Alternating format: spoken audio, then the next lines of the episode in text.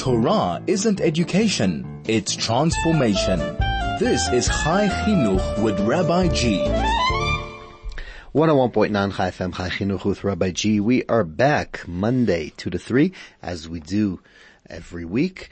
Uh, had a bit of a break over the holidays and then traveling to Israel and we are back and up and running. So a lot to chat about today as we get towards the end of the academic and the school year and in education, so much we need to discuss and talk and this is what we do on the show. As you know, discuss about anything that's important for our, our development, for making ourselves better people, our families, our communities, our country, our society, just to make the world a better place. And this is where we talk about it. This is exactly this space. So anything you'd like to discuss or bring up or raise, uh, please please feel free The message at 34519 is the SMS line. And yeah, I'd love to hear from you as we go into the show. Today, in my guest today is Dr. Aliza Bilman.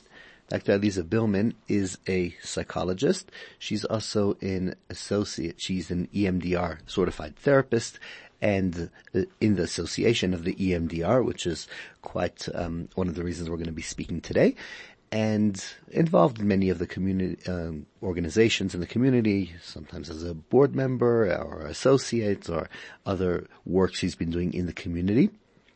And those of you who are on the groups already, thank you for the messages coming in. Um, so those of you that are on the groups know that we said we'll discuss interesting parts of trauma, but beforehand we need to get some kind of un- introduction and understanding. So, good afternoon, Dr. Bilman. Thank you so much for being here. Thank you so much for having me. Okay. So I actually wanted to have this chat for quite some time. Uh, EMDR is a very big uh, therapy method around the world. EMDR has um, their associates, their their way of treating people, and they finally opened and launched not long ago the South African division of EMDR, which you're a part of. Let's just start with a bit of understanding what is EMDR. Okay, so when people think of EMDR, so it stands for eye movement desensitization and reprocessing, which I know is a long name. That's um, why we call it EMDR. That's right. It's actually a poor name. So the way EMDR started was that I believe it was the late around the in the 80s. Um, a woman by the name of Francine Shapiro was a researcher, and she was going through some some personal challenges. And she she took a walk. And when she came back she realized that she was feeling better. And being a researcher she wanted to try and understand what just happened and how to replicate it so that other so that she could benefit from it in the future and other people could benefit from it. And what she realized is that she was walking i believe she was walking down a river and there were trees on either side and she was moving her eyes back and forth. And after doing that she felt better. So initially, EMDR started out as being a therapy using eye movements, going back and forth with your eyes. But again, as a researcher, there she she didn't stop there. She continued doing a lot of work and training and developing the approach. And what they realized is that it wasn't necessarily the eye movements that were were helping with the the trauma it was bilateral stimulation of the brain, so stimulating both sides of the brain. So even though it's called eye through physical movement. So, so I'll explain in a moment. So even though it's c- called um, eye movement desensitization reprocessing, it can also be done um, in a no- number of other ways. So either with eye movements, so often, often a client will follow a therapist's fingers back and forth. Um, now with COVID, a lot of people are doing it either online or or with an app where you follow a dot with your eyes and you move your eyes back and forth, um, or with different devices where you follow lights, moving your eyes back and forth. But it can also be done in other ways. There are other ways of stimulating both sides of the brain. So either through tapping, which the therapist can train the client how to do, or or through there's a little machine that um, sends a buzz on each side, and and that also stimulates both sides of the brain. Or the therapist can tap the person, or the person can tap themselves. Um, and and the idea behind EMDR is is that we are all we're able to heal by nature. So just like our bodies can heal, so if we get a cut on our hand, our hand tends to heal itself, but it might get dirt in it, it might get infected, and we might, might need something to help restore the healing process. Our brains can heal also. So if we experience an ex- extreme stress or extreme trauma, sometimes instead of healing, we get stuck. And some, some people naturally heal from it. Um, and some people get stuck. And when I say stuck, I mean they get stuck, they can get stuck with images like flashbacks. They can get stuck with negative thoughts like, depending on what the experience was, like, I'm in danger, I'm not safe, I'm not good enough. Um, and, and they get stuck with emotions and with body sensations. And what the EMDR does is it helps to first take the experience and make it more distant. So ultimately, instead of feeling like it's happening now, it feels more like a photo. So when you look at a photo, you can remember what happened, you can remember what the emotion was, what the sensations were, but generally you don't feel it in the moment. So you'll lower the body reaction to what's happening. Yeah, the body reaction, the how charged it feels in the moment. And then once it's no longer charged, then we work with the the thought associated with it and we switch the negative thought to something more positive. So for instance, I'm not safe to I am safe or I'm not in control to I now have choices. I'm not good enough. I'm good as I am. Um, and there are any number of, of thoughts that that can be present. So you're really covering when we look at therapy and we look at the three main dimensions that we work on, which is our the logic, which generally would be CBT or whatever, but we talk about the logic, the logic, the brain parts. We talk about the emotion and the body. So EMDR covers pretty much all three. All three. And while starting from the body and the physical movement and kind of getting that Im- implemented, that will also help the um, the logical and emotional work to implement within a person's body. Absolutely. And often there's a disconnect between what someone knows rationally and what they feel emotionally. Okay, so so this uh, we can take that uh, comment in a few different directions, but I actually want to ask you about that because one of the things we hear many times is about people who went through trauma, and as the as we spoke about, we will speak about this today. People who went through trauma and they didn't register. Mm. It could be trauma at birth. It could be trauma at an older age, but it's a man and he feels like, no, I'm I'm a man. I never go through trauma or whatever, or I'm fine. I'm good, or whatever it is unaware. It could be physical trauma to the body. It could be emotional. It could be mental. Whatever it is. Normally, when we come in, in a therapeutical talking session, we would try to treat the trauma by the client as a knowing what they experience and discussing it. Can EMDR, based on the physical movement and the images and where we're going, address in any way any body stress that could have been a result of trauma or anything else that the client doesn't necessarily isn't necessarily aware of it. Yes. So there are several ways of doing that. It's not the standard protocol, which is the standard way of, of doing EMDR. Um, but there are ways of starting with the body and just working with the body and working with the, the bilateral stimulation of the brain and using that as a starting point to help people um, almost kind of help their bodies decompress. And often when that happens, then they're able to actually notice more of, of what, what they experienced. Um, another way of doing it is, for instance, a baby who experienced birth trauma. So, um, I'll take my, my, son for instance. So, so he was, when he was born, um, he he went straight to the neonatal ICU and he was, so he was, he was taken away from me. Um, and he was in the neonatal ICU, hooked up to machines and oxygen and getting all sorts of difficult therapies, um, which were probably really uncomfortable. And, and he was in there for 16 days for a baby. That's, that's a really long time. Um, and when he was two, there were times when he would just have irrational outbursts. And we took him to EMDR and he was sitting in my on my lap to start. So before we go through the process of how you helped him, but this is definitely what we're speaking about, this trauma that a baby couldn't express and wasn't aware of. So we do, uh, I do want to go into these methods of how to treat in different situations more deeply, but we do have to take our first ad break and we'll continue as soon as we come back.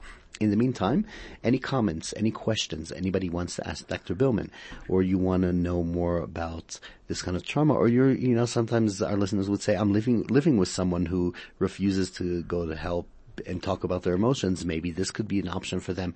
Anything you want to add or comment, please join our conversation at 34519 is a SMS line or telegram 061 895 1019. Let's say the telegram again, 061 895 1019 or SMS line 34519 and a short ad break and we will be right back.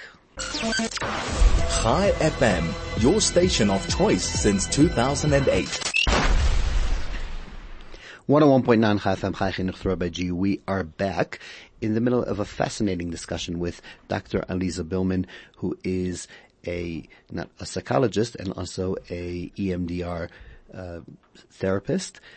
And we were just dis- discussing how to address different kinds of trauma in the non-conventional way uh, for different reasons. But before we go down this discussion and continue this discussion, number one, I'll remind you, any comment, anything you'd like to add, 34519 is the SMS line or telegram 061-895-1019, as well as if you want to get updates ahead of time who's going to be on this show so you can prepare. If it's a topic that's important to you that you could learn from that you could improve your the way, your way of living. And it's exactly what you need to hear about and you want to know ahead of time so you can plan to be available to listen to the show, send a message to 34519 or telegram 061 and we will send you a link to the group, to the group to know ahead of time what's happening. Okay, so back to our discussion, Dr. Aliza Bilman. So we spoke, we were starting to speak about people who need some kind of trauma therapy or they're going through flashbacks or images or sometimes they don't see anything but their surroundings see that something's really going wrong like you started with your child and to see what we can do to help them. And I think as we didn't say, but it, it's very important also for people who don't feel comfortable to talk about their emotions but still need the help. So going back to your child who was separated from you at birth, and then when he was two, two years old, you started seeing um, behavior that was uh, um, inappropriate or or problematic, and you took him to EMDR. And what happened then? So what happens with with so so let me just backtrack a little bit. Um, okay. Generally, with EMDR, the person is aware of their trauma and we ask them to identify the image associated. What's the scene that represents it? What does it look like? And then identify the negative thought, how they feel about themselves. Um, as I mentioned before, like, I'm in danger or I'm not safe, I'm not in control. The positive thought, and then they rate, they, they rate the scale, they rate it, um, and how disturbing the memory feels and where they feel it in their body. But obviously with, with a baby, or with a two year old, they don't have the ability to, to first of all, to, to have the visual image of the memory.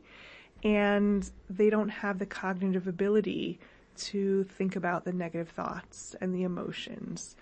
Um, so it's done a bit differently with, with that age child. And they're told a story while they're getting the bilateral stimulation. And the story identifies kind of what happened to them, what it may have been like for them. So, for instance, you know, could have been really scary and really frightening for them to be, you know, just come into this world and then be taken away from from their mother, their primary caregiver, who they, they don't know anything else, and and then being attached to all these machines and oxygen, and it must have been horribly, horribly frightening.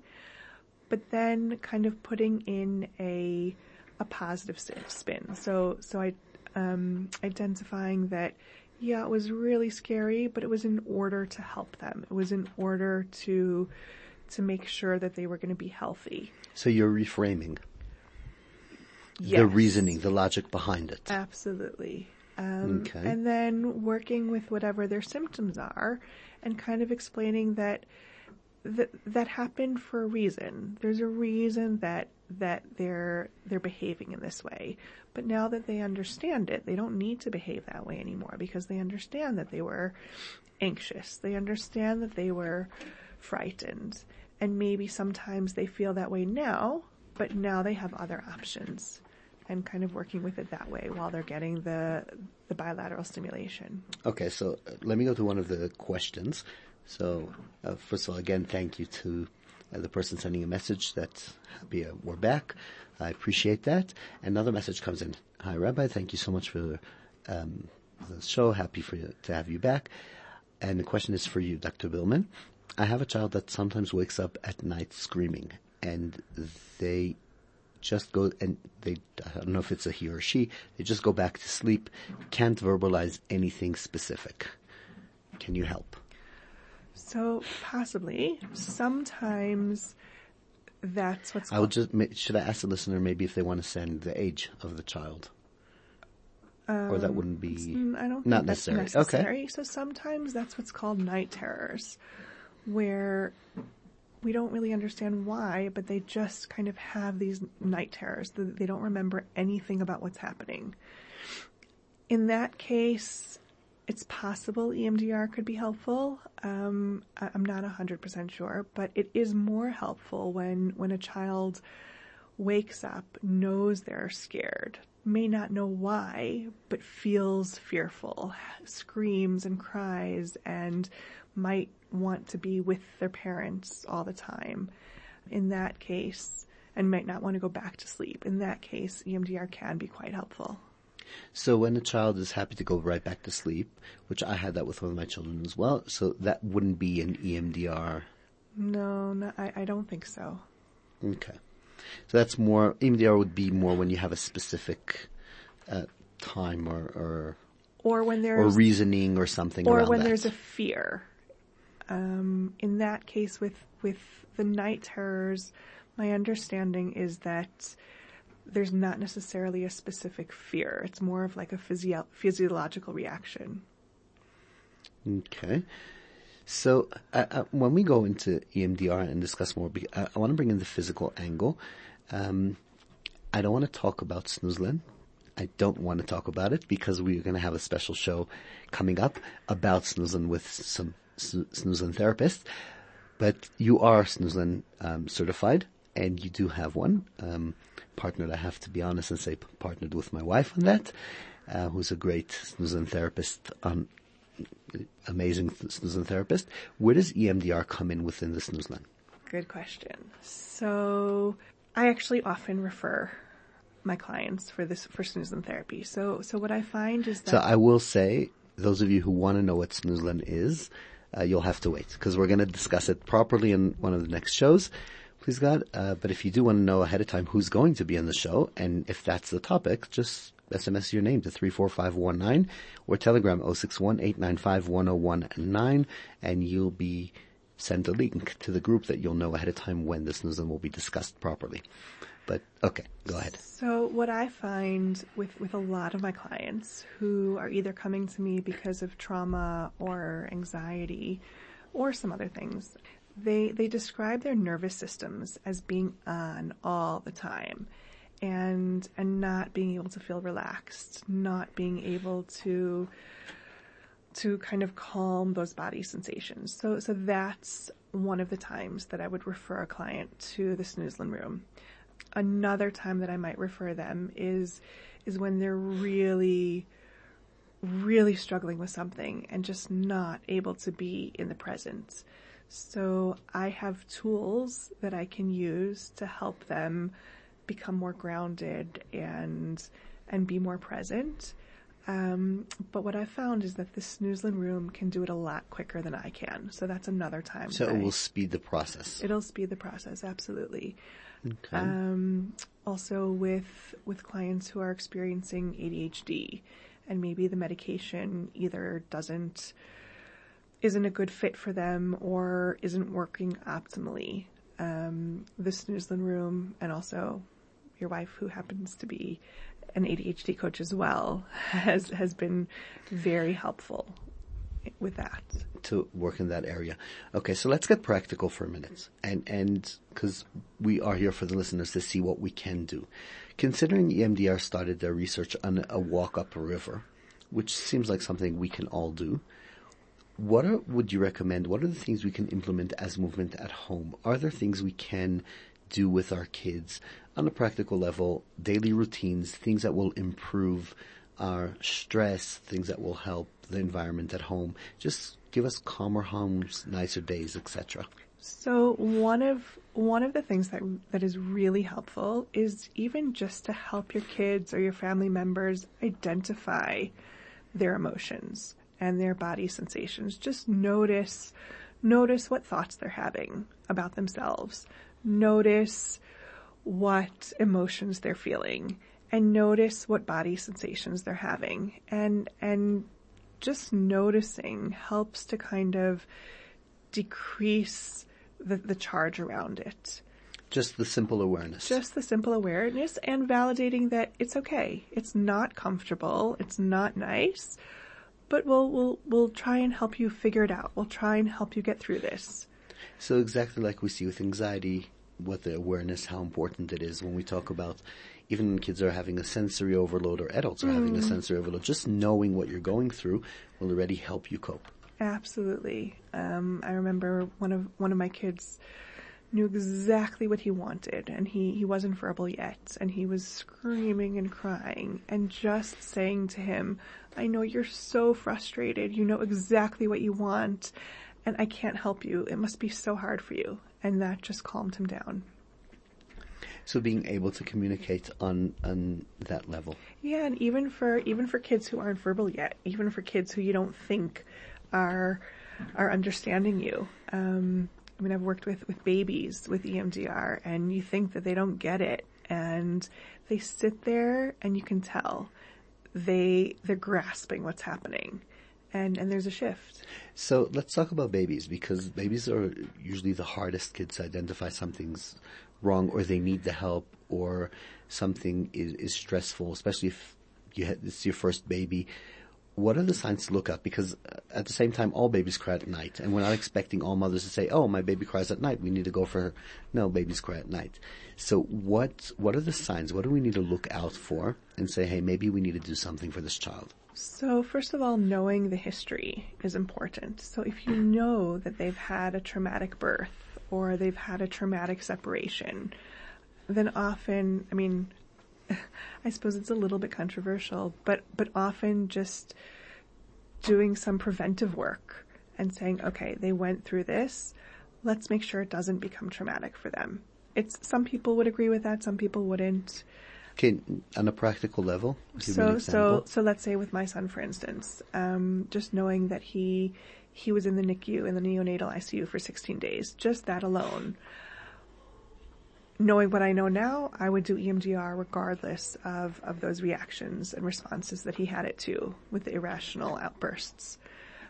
But often. Even on simple things that we're about to do to let him know what's going to happen. Like to have the, I'll give you an example. I remember years ago, I don't know, maybe 20 years ago, a close friend um, came to visit me in the evening with his kid and they were, fell asleep in the car. And I think his daughter was two at the time. He's actually a well-known politician today, but that's not part of the story. Uh, anyways, and I, he picked up his daughter out of the car. She she was two years old and brought her in the house. And as he picked her up, he whispered in her ear. She was fast asleep. She was sleeping. He whispered, "Don't worry. I'm taking you out of the car. I'm taking you in the house. You're going to be in bed, just so if she wakes up in a weird bed or a weird place, subconsciously she'll be a bit more aware. Yeah, absolutely. Do you, do you see that as well? Absolutely. Um, and then certainly with, with certain babies, you know, obviously all babies have a lot of babies. I know some people think babies should be sleeping through the night at, at six weeks. I personally don't know very many of those. Um, but if, if babies are having major sleep issues, then that might be a warning sign. If if anything is is extreme, If nothing works to calm the and- baby down. yeah, if nothing works to calm them down, you always need to check: is there a physiological issue? Is there something else medically happening? But if there's not, then So and you'll, and, and so you'll check gas and reflux and, and everything, and then if something's still wrong, Yeah, then then potentially EMDR. Certainly, if there's been a a trauma, and and even for a baby who experienced colic, it's really not pleasant. So so that could they could benefit from just really quick EMDR just to kind of help them through that when they're once it's once it's stopped. Okay. So basically, if you feel something's wrong, or if you see or something is extreme, or there's no, nothing really happening, or there's a change that you know happened, then just be aware. Absolutely. Um, I, I once did an EMDR session for someone who was, she was having seizures and she needed an MRI, um, and just to kind of prepare her for the MRI. Um, Is there any recommended age for EMDR, no, or anywhere between zero to 120? Anytime. Even after 120. Anytime. Okay. So it's, it, it really, and, and you would you use different methods for every age group? Depending on, yeah, the age group, their, their cognitive abilities, there might need to be some, um, some tweaks. Um, Okay, I'm going to ask you what the therapists don't like me asking. Who is it not for?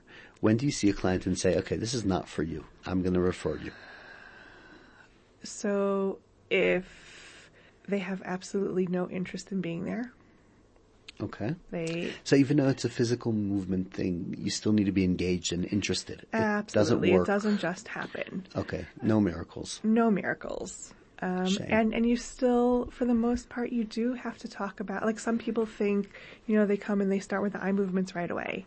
They don't have to talk about anything, and that's not the case. They ideally they need to identify what happened and talk about it a little bit.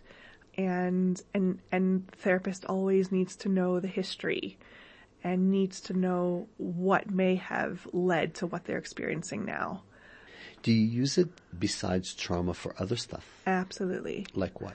Like anxiety, um, like self-esteem, confidence, pa- uh, physical pain. Physical pain sounds interesting. Um, how you would work through the psychological pro- uh, process and with the eye movement, etc. But we will have to get the answer to that after the ad break. So in the meantime, we will take a short ad break, and when we come back, we'll continue the discussion to f- see what EMDR could do in other areas as well.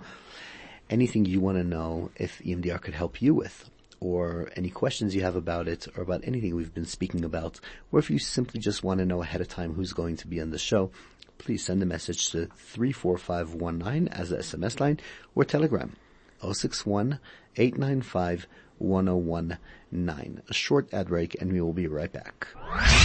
Chai FM, 101.9 megahertz of life. 101.9 Chai FM Chai Chinuch Through Rabbi G. We are back in the middle of a fascinating discussion with psychologist Dr. Aliza Bilman, who is a E EMDR um, therapist. And we were talking about other things than trauma that EMDR can help with, and one of them was actual physical pain. Before we go figure out how that works, an important announcement. The South African Jewish Board of Deputies would like to invite you to our Gauteng Council conference, taking place on Thursday, 10th of November. Our guest speaker is world ren- renowned historian ambassador Deborah Lipstadt. In in May this year, Lipstadt has appointed as was appointed as the United States Special Envoy of for monitoring and combating anti-Semitism and is known for her court case against Holocaust denier David Irving as portrayed in the movie Denial. Registration is essential and seating is limited. To register, please go to www.sajbd.org and book your tickets. Okay, uh, Dr. Bilman, we are back. How does EMDR help for pain? So often with pain, there's an associ- Talk about the chronic pain. Yeah, right? Okay. absolutely.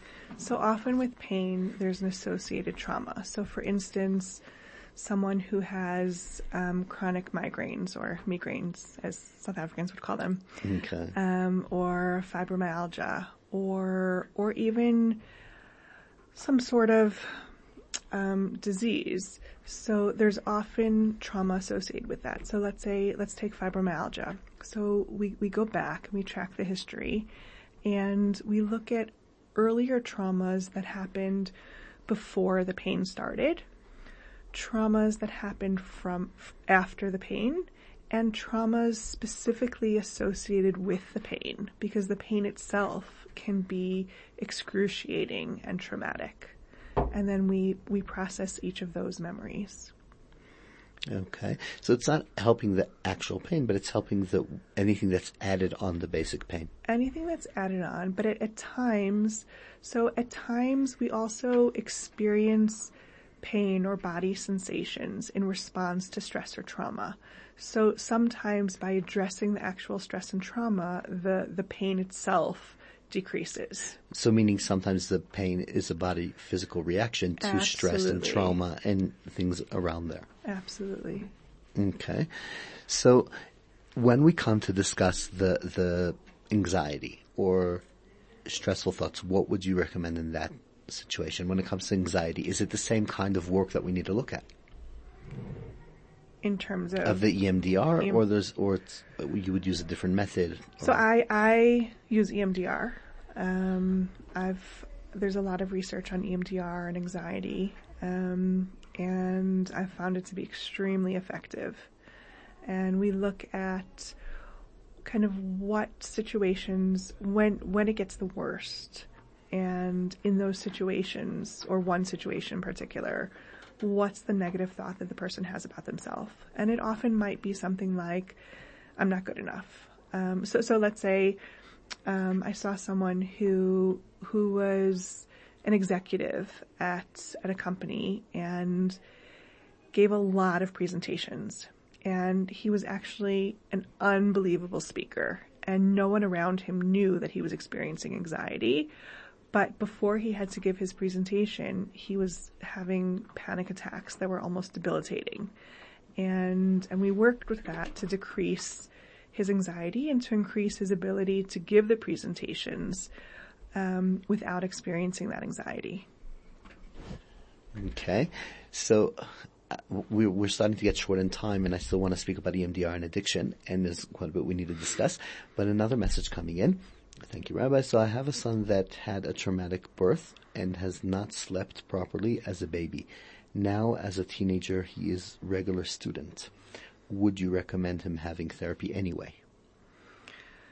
So it depends. Um, if there are no symptoms, not necessarily. Um,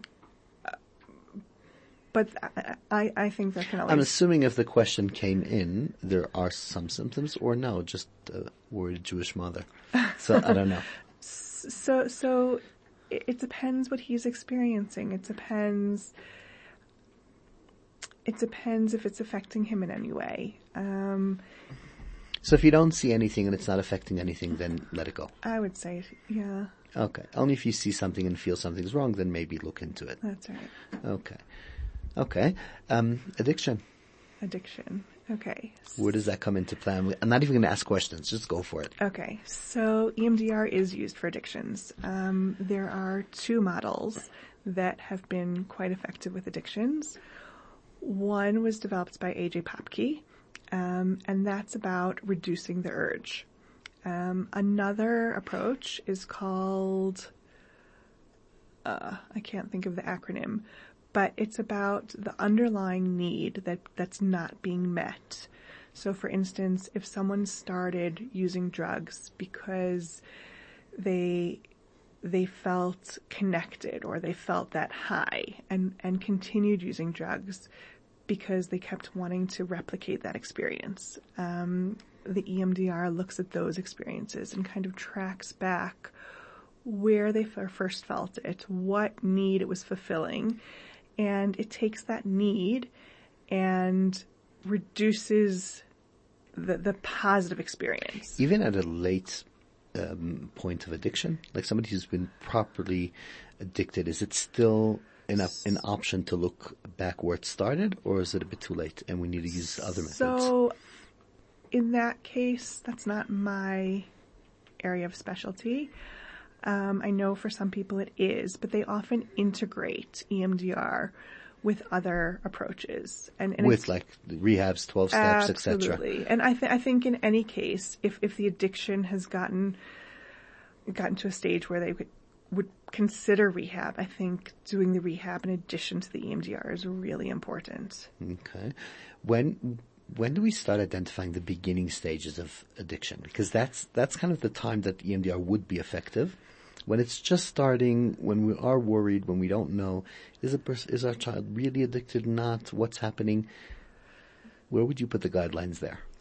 Um, so again, not, not my area. You wouldn't. Okay, not my area of specialty. Okay.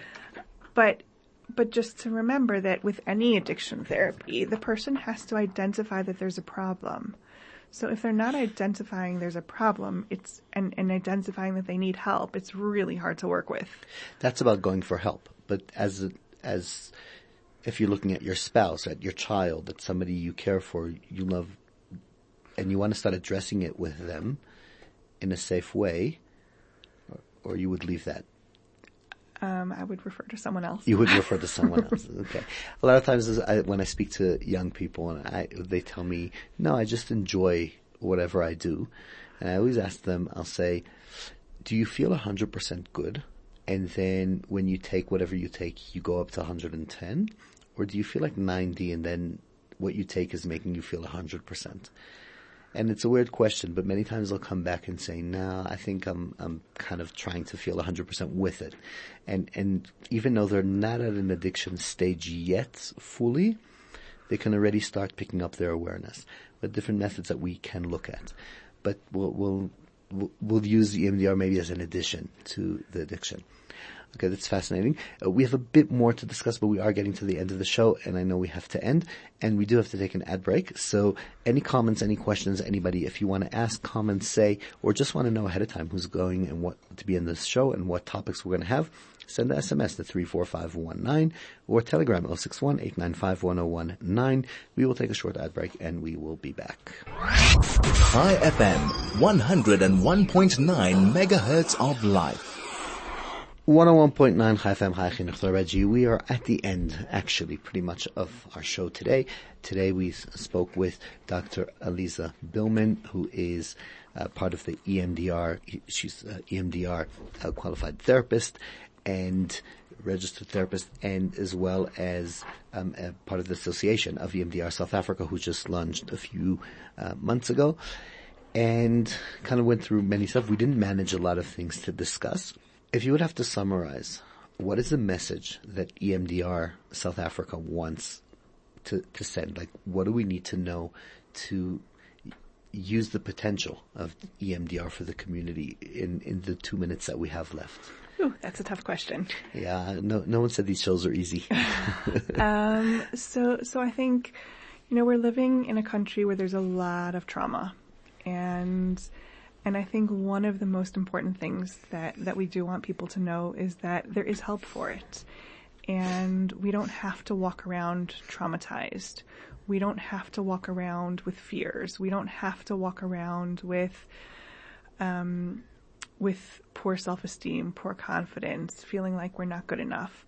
Um, EMDR is a highly researched method of therapy, and it's it's um, the World Health Organization recommends EMDR for the treat as a first line treatment for trauma. So there is help, and and can I say it's never too late? oh, absolutely. Never too late. I, I, just a few months ago, I was speaking to somebody who had a major trauma 20 years ago, and he's still challenged. And I asked him, "Would you want to take care of it?" He said, "It's too late," and it's not. No, it's never too late. Okay. So if anybody wants to be in contact with you or with the EMDR Association or directly through you, how do they get in contact? So my email address is Aliza, A-L-I-Z-A, 725 at gmail.com. Um, if anyone wants to be in touch with, uh, with EMDR South Africa, the email address is southafrica.emdr at gmail.com. Okay, amazing. Thank you so much for being with us. Sorry we didn't get to even speak about the organizations you're part of and other stuff that you do in the community. It is a lot, but our show is an hour, so we'll have to end with that.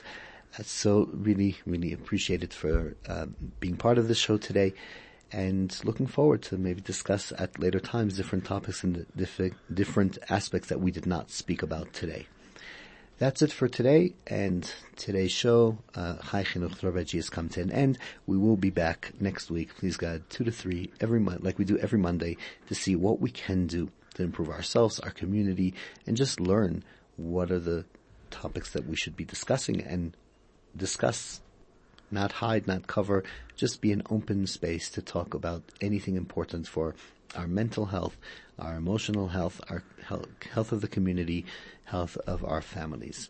In the meantime, stay safe, keep well, and we will be back here next Monday, 2 to 3. Have a great day.